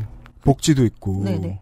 다른 게 다 갖춰져 있다면 이렇게까지 인력을 자주 갈고 안에 있는 사람들이 또 힘들게 가르치고 가르치고 하다가 짜증이 누적돼서 짜증 섞이게 가르치고 이럴 필요가 아예 없어지진 않겠지만 현격하게 줄어들게 할 수는 있겠죠. 맞습니다. 그래서 저희가 계속 이제 근로 조건을 향상시켜 달라라고 계속 얘기를 하면 음. 간호사가 그래서 부족하다 이런 얘기를 하면 하면 이제 보건복지부에서나 이제 병원 협회나 이런 데서 하는 건 간호사 인력이 부족하니까 신규 간호사가 많아야 된다. 학생 수를 계속 늘리는 거예요. 네. 그 학생 수를 늘리다 보니까 나가도 그 자리는 누군가 계속 채워지잖아요. 그러니까 근로 복지가 좋아 근로 조건이 좋아질 수가 없는 상황이 되는 거예요. 아, 수치상으로는 유지가 되는데 네네. 이 유지가 되는 사이에는 인수인계를 해주는 사람의 노동이 계속 가중되고 있는 거군요. 그렇죠. 수치가 유지가 되는 중간, 동안에 네네. 그러면 사실 간호사들 면허증이 장롱 면허라는 얘기를 많이 하잖아요. 아까 말씀하신 것처럼 근로 조건이 딴 데 가면 이거보다 덜 일해도 많이 받을 수 있다라고 생각을 하는 거예요. 그러다 보니까 병원에서 이 병원이 아니면 병원이 없어? 그리고 이제 토끼팀을 계속 하다 보는 하다 보니까 있는 자리에서 어떻게 더 좋아질 거를 고민하는 게 아니라 아이 또 딴 데 가지 뭐. 아니면 뭐 딴 데 좀 쉬운 데로 가지 뭐 이러다 보니까 남아 있는 사람들은 계속 남아 있으면서 힘들어지는 거고 조건이 덜 좋아지지 않는 거고 사실 나 딴 데 나가서 하는 거 보- 하려고 하면 열심히 노동조합 활동해서 뭔가 근로 조건을 바꾸자라는 얘기를 하면 그거 왜 해요? 이러면서 많이 그만두거든요. 그죠. 네. 안 좋은 직장에서 노조하기 힘든 이유가 그거죠. 네네네. 어느 정도까지는 따라왔습니다. 음, 그 태움이라는 건 마치 그 케이크 위에 마지막 체리 같은 존재처럼 저는 느껴지네요. 다른 노동 조건이 다 안 좋은데 네네. 간호사들이 힘든 이유가 꼭 그게 주성분이라고 말하는 거는 좀 무책임할 수도 있다. 그런 것 같아요. 그래서 저 아까 군대 얘기를 하셔서 남자 간호사가 사직을 할 때 물어봤어요. 그러니까 군대보다 힘들디? 그랬더니 그 당연히. 간호사 당연하죠 선생님 이러면서 네. 군대는 사실 딱 룰이 정해져 있어서 그 룰을 익히고 나면 그다음부터 쉽다고 하는데 음. 여기는 다 case by case라는 거예요. 의사 선생님에 따라서 달라지고 음. 환자에 따라서 달라지고 선배 아. 간호사에 따라 달라지기 때문에 이게 다 눈치 싸움이고 너무 힘들어서 못 하겠습니다 이러고 나가더라고요. 그래서 아 여기가 정말 힘든 데구나. 저는 이제 여지껏 일하다 보니까 몰랐는데 지금 보니까 그렇더라고요. 제가 말 되게 빠를 텐데요. 네, 빠릅니다. 네, 그게 사실은 업무 시간 안에 인계를 빨리 해야 되는 것들이 있어요. 정확하게. 그래야지 다음에 내가 마무리를 하고 빨리 퇴근을 할 수 있거든요. 그래서 제가 지금 놀라워하고 있었습니다. 속도가 빠른데 본인은 천천히 말씀하고 있다는 느낌이 들거든요. 네. 제가 천천히 얘기하려고 하고 있는 거 같아요. 이런 분한테 인계를 받으면은 되게 잘 배운 것 같거든요. 근데 좀 이따 생각해보면 하나도 기억이 안 나요. 맞아요. 데이터가 너무 많아서. 그때부터 땀이 나는 거예요. 네. 다 들었는데. 내가 아까 메모 나. 안 했나 이러면서 예. 그렇습니다. 그래서 가끔씩 그 저희가 일이 정말 너무 많은 1.5배, 2배의 일을 하고 있구나 이런 생각을 하게 되는 건 딴 사람들 강의를 들어보면 저희 간호사들은 1.5배속, 2배속을 들어야지 맞아요. 인계 속도랑 맞고. 그래서 그렇게 해야지만 또 나, 내가 마무리 업무를 하고 갈 수가 있으니까. 그래서 늘상 말을 천천히 해야지 하면서도 이렇게 말이 빨라지는 건 그런 업무 안에서 누적되어져 있는 그런 것들이 나옵니다. 음. 네. 제가 다시 강조드리고 싶은 건 그렇게 빡세도 연봉을 잘 받고 아, 추가 근무를 하면 수당을 받든지 아니면 추가 근무를 덜 하면 안 하면 아, 잘안 관두죠. 맞습니다. 부회장님도 그렇게 생각하십니까? 네, 저도 그렇게 생각하는데요. 예. 요즘에는 계속 좀 이렇게 쉬고 싶다는 사람들 되게 많거든요. 네. 돈을 좀 적게 받아도 쉬었으면 좋겠다. 근데 서울의료원도 저거 뭐 저 추가 근무 많죠. 서울의원도 추가 근무 많죠. 기록 안 하는 추가 근무도 많습니까? 그렇죠. 기록이 안 되죠. 추가 근무를 저희는 업무 보존 업 그러니까 임금이 너무 그 전에 작다 보니까 네. 10시간 정도를 그냥 기타 시간의 수당으로 지급을 하고 있거든요. 네. 네. 그걸로 이제 없어요. 아, 그럼 포괄 임금 포괄 임금은 아닌데 포괄임금은 아닌데 임금 보존- 포괄 임금처럼 느껴지는- 임금 보존처럼 음. 네. 이제 10시간의 시간으로 딱 주고 그다음에는 사실 간호사들이 6시 7시부터 출근이면 신규 간호사 같은 경우 6시면 출근을 하거든요. 네. 그리고 퇴근을 하면 이제 3시 반에 퇴근인데 네. 보통 5시에 퇴근을 하는데 그 퇴근을 하고 난 다음에도 업무가 다 끝나지 않으면 또 내려가서 휴게실 가서 그 컴퓨터로 또 하고 있고요. 아이고. 그리고 난 다음에 뭐 evening 출근을 한다. 보통 2시 반부터 10시 반까지가 evening 출근 시간인데 네. 11시나 12시부터 나와요. 앞에 환자를 갖다가 지금 그 환자 상태를 파악을 하고 들어가야지 자기가 이제 그 업무 음. 시간 안에 끝낼 수가 있어서. 인계 받으면서 바로바로 모르면 혼나고 하니까 그냥 먼저 보고 들어가는 거예요. 인수인계를 고려하면 어느 시프트로 들어가도 플러스 앞뒤로 플러스 한 시간씩 들어가게 될 것 같은데. 네, 두 시간은 기본인 거죠. 아, 그건 당연하면 당연하다는 듯이 두 시간어치 급여가 더 나가야 될 거 아니에요. 안 주죠. 근데 이제 그것만이라도 그냥 그렇게 해서 끝나면 차라리 난데 그 외에 교대, 교대 근로 간호사 같은 경우는 보시기에 따라서는 매일같이 일하는 것 같지만 또 매일같이 노는 것 같아요. 왜 왜요? 그러냐면 아침에 매일같이 자고 있는 것 같고 그다음에 낮에 놀고 있는 것 같고 저녁에는 또 평일날 쉬니까 쉬는 것 같고 이렇다 이렇게 보일 수 있거든요. 네. 병원에서는 사실은 이제 병원 행사가 있으면 인력을 동원해야 될 때가 있잖아요. 네. 이러면 교대 근로 간호사 휴게 시간에 계속 나오라고 얘기를 하고 있거든요. 그러면 원장이 보기엔 노는 것 같아 보이나 봐요. 그렇진 않지만 네. 일단은 근무 시간 외에 지금 평일에 쉬고 있는 간호사들 아니면 지금 간호사들이 시간이 되는 간호사들은 나와 그러면 또 나와요. 그런 일들이 계속 누적되고 안 나갈 수 없잖아요. 그렇죠. 그러다 보니까 간호사들이 업무 외에도 휴게 시간이 보장되어 있지 않는 경우가 많아요. 근데 무슨 행, 운동회를 하나요? 아니 그건 아니고 간호사 무슨 뭐 그 오늘 무슨 교육 있다. 뭐 이런 교육 같은 것도 있고 채우라 행사도 그러고. 있고 예, 자리 채우라고 하는 거고 병원에 음. 무슨 행사가 있다. 그러면 그럼 아무도 없으면 좀 그러니까 그럴 때 이제 동원이 되는 거죠. 음. 근데 그런 동원이 되는 거에 대한 시간의 수당이나 이런 건 전혀 없는 거죠. 와, 아니 내가 119 구조대원인데 소방공무원인데 긴급 없을 때 자꾸 이것저것 돌리면 그 직장 안 다니지. 그죠. 네. 네. 밤새 아. 대기하고 퇴근했는데 퇴근하는 길에 여기 좀 들렀다 가라 그러면은 화나죠. 그러니까 그- 자다가 나와서 교육받고 그런 일들이 그 많습니다. 업무의 중요도에 비해서 너무 만만하게 보네요. 아까도 말씀드린 것처럼 예. 간호사 사직해도 간호사 많거든요. 신규 간호사 계속 계속 나오거든요. 근데 네. 다시 말씀드린 것처럼 그 신규 간호사로 계속 대체되는 과정이 지금 불안함이 계속 내재되어 있는 거잖아요. 네, 저희는 저, 가- 저 old 간호사 입장에서 보면 환자 안전은 사실 그렇게 보면 계속 불안하죠. 환자 안전 그러니까 입장에서 보면. 베테랑을 old 간호사라 부르는군요. 네, 네. 그래서 이제 오래된 간호사들이 보기에는 지금 그 신입이 너무 많은데 시장 전체에서 의료 사고가 이렇게까지 안 나는 이유는 오래된 간호사들이 미친 듯이 교육하고 있기 때문이군요. 그렇지 않을 겁니다. 감춰져 있는 가- 사고들이 많을 거라고 아. 봅니다. 어, 이건 너무 무서운 얘기입니다. 무섭. 저도 여기까지 하고 말씀. 네. 이건 확률 싸움이잖아요. 경험이 부족한 사람들이 시장에 엄청나게 많이 유입됐는데 의료 사고가 안 날 거라고 생각하면 안 되고. 근데 지금 말씀하시는 게 무서운 거는 그게 지금 언차팅 돼 있다는 거잖아요. 아, 그럴 수도 있군요. 네. 그건 너무 무서운 얘기죠. 그렇죠. 목동병원 같은데 인증 다 끝나고 다 했는데도 그런 사고들이 일어나는 건 아, 신생아. 예, 예, 예. 그런 거는 정말 큰 사고니까 발표가 되는 거지만 그 안에 작은 자잘한 것까지는 다 얘기 못 하겠죠. 시민에게 직접적인 피해가 돼서 돌아오고 있는 중일 것이다. 네. 차트에만 안 적혀 있지. 그, 아까도 말씀드린 것처럼 미연에 방지할 수 있는 일들이 있잖아요. 네. 그렇게 된다 그러면 이제 환자가 막 잠을 자고 있는데 음. 이 사람이 간 기능이 나빠서 암모니아 수치가 높아서 네. 이제 그 간성 혼수를 가는 건지 자는 건지 몰라요. 근데 나중에 신규 간호 사고 올 때는 계속 자고 있거든요. 그 그런 환자를 본 적이 없으니까. 주무시는 줄 알았는데. 네, 나중에 보니까 환자 상태가 안 좋으면 그때부터 바빠지는 거예요. 막 CPR도 하고 하는데 이걸 의료사고로 봐야 돼요? 아니면 어떻게 봐야 돼요? 이런 것들이 애매한 경계선상의 것들이 많다는 거예요. 그럼 이걸 의료사고로 보고되진 않죠. 음. 시스템이 간호사의 숙련도를 태워버렸군요. 태워먹었군요.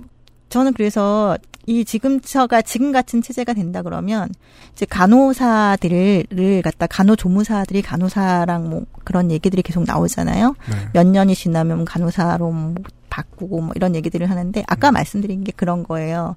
간호사가 봤을 때 환자 상태가 어떻습니다. 이렇게 얘기를 할 때 환자 상태를 보면서 무슨 무슨 검사를 좀 내보내야 될 것 같습니다. 이런 얘기들을 할 때는 숙련도만이 아니라 그 업무가 완전 다른 업무거든요. 조무 저 그러니까 병원에서 좀 큰 병원 같은 경우 조무사의 업무, 간호사의 업무들이 다 다른데 지금 그런 것들을 다 혼재돼서 같이 간호사가 부족하다 보니까 간호사들을 조무사들도 간호사 업무를 볼 수 있게 해달라 뭐 이런 얘기들이 올라올 때마다 야 환자 안전을 생각한다 그러면 저런 얘기를 할 수 있는 건가 이런 생각을 하게 됩니다.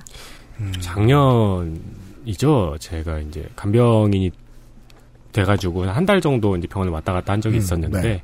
어, 2인실이었어요. 네, 옆 병동에 계신 분이 간호사분이 올 때마다 미주알 고주알 다 얘기하시는 거예요. 아침에 본 소변 색이 어땠느니, 내가 어제 잘 때가 어땠느니, 그러니까 옆에서 듣기엔 조금 웃길 정도로. 음. 근데 이해는 되죠. 나는 비전문가라서 내 몸에 대해서 잘 모르는데 당신은 잘 아니까 여기서 혹시 뭔가 문제되는 게 있는지 다 잘 들어봐 주세요 하고 미주알 고주알 얘기하시는 음, 음, 거잖아요. 근데 이제 그거를 숙련대 간호사가 듣는 거와 신입 간호사가 듣는 거는 천지 차이인 그렇죠. 거죠. 그 환자의 불안감이 그렇게 표출이 되고 있는데. 네. 음. 개인 의- 병원 의원이 됐든 큰 곳이 됐든 간호사 선생님들에게 전문성이 부족하거나 만들어지는 단계일 거라고 기대하면서 자기를 맡기는 환자 없습니다. 그렇죠. 모든 간호사가 다 잘 알 거라고 생각하면서 자기를 맡기게 됐는데 사실 병원에서 보면 이 간호사가 몇 주 안 됐어요. 막 몇 달 안 됐어요. 이렇게 된 상황인데도 얘기 못 하는 거죠. 근데 뭐 의, 이사회가 소집되고 뭐 내부에 뭐 고위층의 회의가 있어. 그러면 거기 안에 있는 사람들은 간호사 선생님들이 이만큼 관두고 간호사의 숙련도가 전문성 이만큼 깎여 나갔어. 근데 그 신경 안 쓰기로 결의한다는 거 아니에요. 되게 많은 병원들에서. 제가 뭐 그거에 대해서는 음, 대답하기는 좀 어렵겠지만 어쨌든 저희 병원 안에서는 일단은 인너언스만 채워주면 된다 음. 이런 게 더 많았던 것 같습니다. 그래서 간호사들이 사직을 할때 네. 이제 그런 일들도 있어요. 이제 병원 간호부에서 좀 불편한 간호사, 네. 좀 불편한 간호사들은 좀 까칠하기도 하고 일도 잘하는 간호사들이 많거든요. 음. 그런 간호사는 잡지 않아요. 사직한다 그러면 왜 사직하니? 아니면 뭐 어떻게 좀 부서 이동을 해줄까? 뭐 이런 얘기들을 하지 않고요. 네. 병원에 아는 지인들이 왔어요. 음. 아는 지인의 유- 가족이라든지 뭐 그렇게 온 간호사는 힘들다. 그러면 외래로 빼주기도 하고 이런 일들이 있는 거죠. 처음에 냈던 결론이 맞는 것 같습니다. 네. 인력으로서 간호사 귀한주를 전혀 모르는 게 컨셉이네요. 네. 그래서 조, 저희 간호사를 도구로 너무 쓰는 거 아니냐 음. 이런 생각이 들 때마다 좀 많이 서글퍼지죠. 알겠습니다. 네. 결과가 어떻게 나오든 간에 서지은 간호사 선생님에 대한 새서울 의료원 분회는 뭐 계속해서 할 일이 있겠죠. 이 사건에 관련해서. 이 사건을 관련해서 이제 결과가 나오면 사실 공고 그 서울 권고가 나오면 책임을 물을 사람들을 네, 또 네, 예. 있을 거고요. 이게 좀 의미가 있는 게 사실 병원이 되게 밀폐되어져 있어요. 사실 전문가가 아니면 그 안을 속속히 들여다보기 어렵고 네. 들여다본다고 해도 잘 그거를 갖다가 해석하기 어렵고 네. 근데 이제 이게 공공병원에서 일어난 일이기 때문에 예. 그래도 진상조사단이 꾸려지고 이런 권고안들이 이제 나올 수 있게 된 거라고 저는 보고 있거든요. 공공병원이니까 그나마 그나마 다행인 거고 예. 이게 잘 마무리가 되어야지 사실 서지훈 간호사 같은 사건들이 저희 병원에만 있다고 얘기할 수 없어요. 다른 데도 있는데 감춰졌을 바깥- 수도 있고. 예, 바깥으로 안 나온다는 것 뿐이거든요. 예.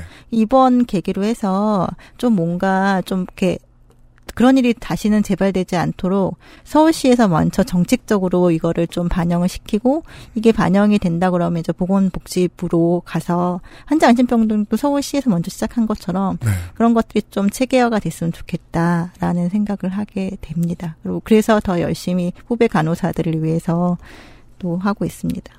안에 있는 노동자들도 웃으면서 같이 잘 늙어갈 수 있는 예. 어, 환자 안심병원 음, 의 모델을 만드는 일은 서울시가 지금 다 했다고 생각하면 절대 안, 안 된다. 네네. 예.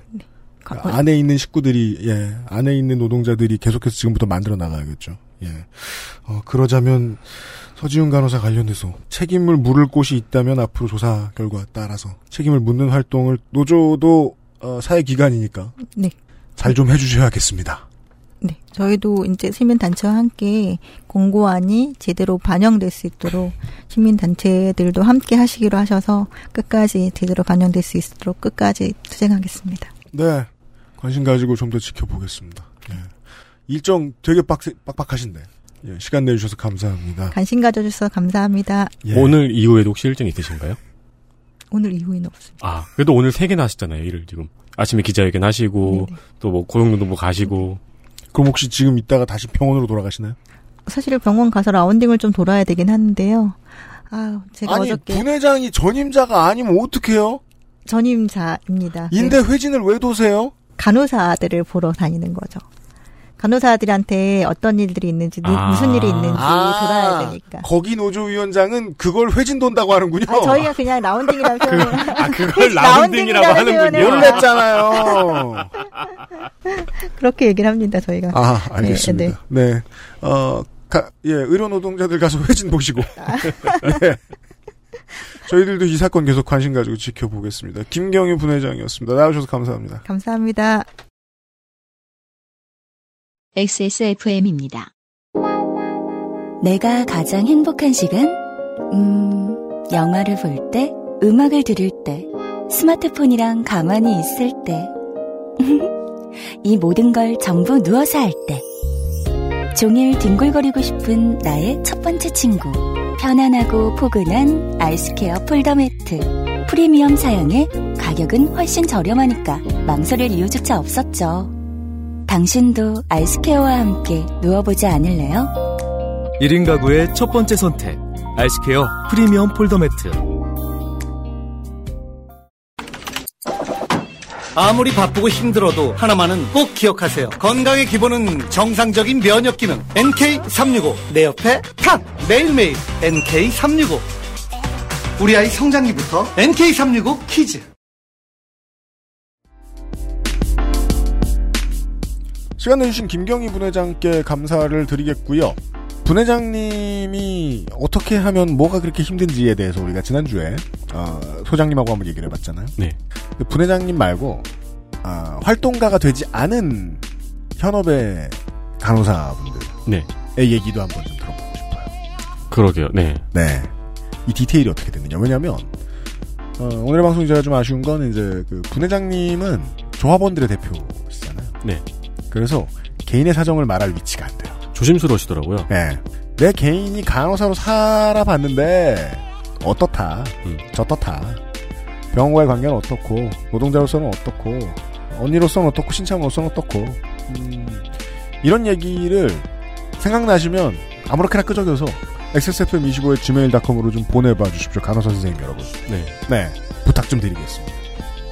어, 왜냐면 이 고 서지훈 간호사의 사건은 아직 베일에 가려진 부분들이 너무 많습니다. 네. 진상조사비가 얼마나 파악했는지 9월 달에 알 수 있을 텐데요. 그때 이후에 또 추가 보도를 시간을 한번 마련을 해보겠는데요. 음, 뭐 시- 가을이 되면은요. 그거 말고도 에, 병원 노동 환경에 대해서 관심이 많습니다.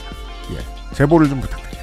광고 많이 하잖아요. 서비스가 좋아졌습니다. 음. 뭐가 개선되었습니다. 뭐가 개선되었습니다. 근데 옛날에 이제 피자 뭐 배달 책임제였나요? 그때 시간 정해진 시간 내에 배달을 해야 되는 음. 그때도 이제 사람들이 많이 지적을 했죠. 저거 노동자한테 책임을 전가하는 거 아니냐.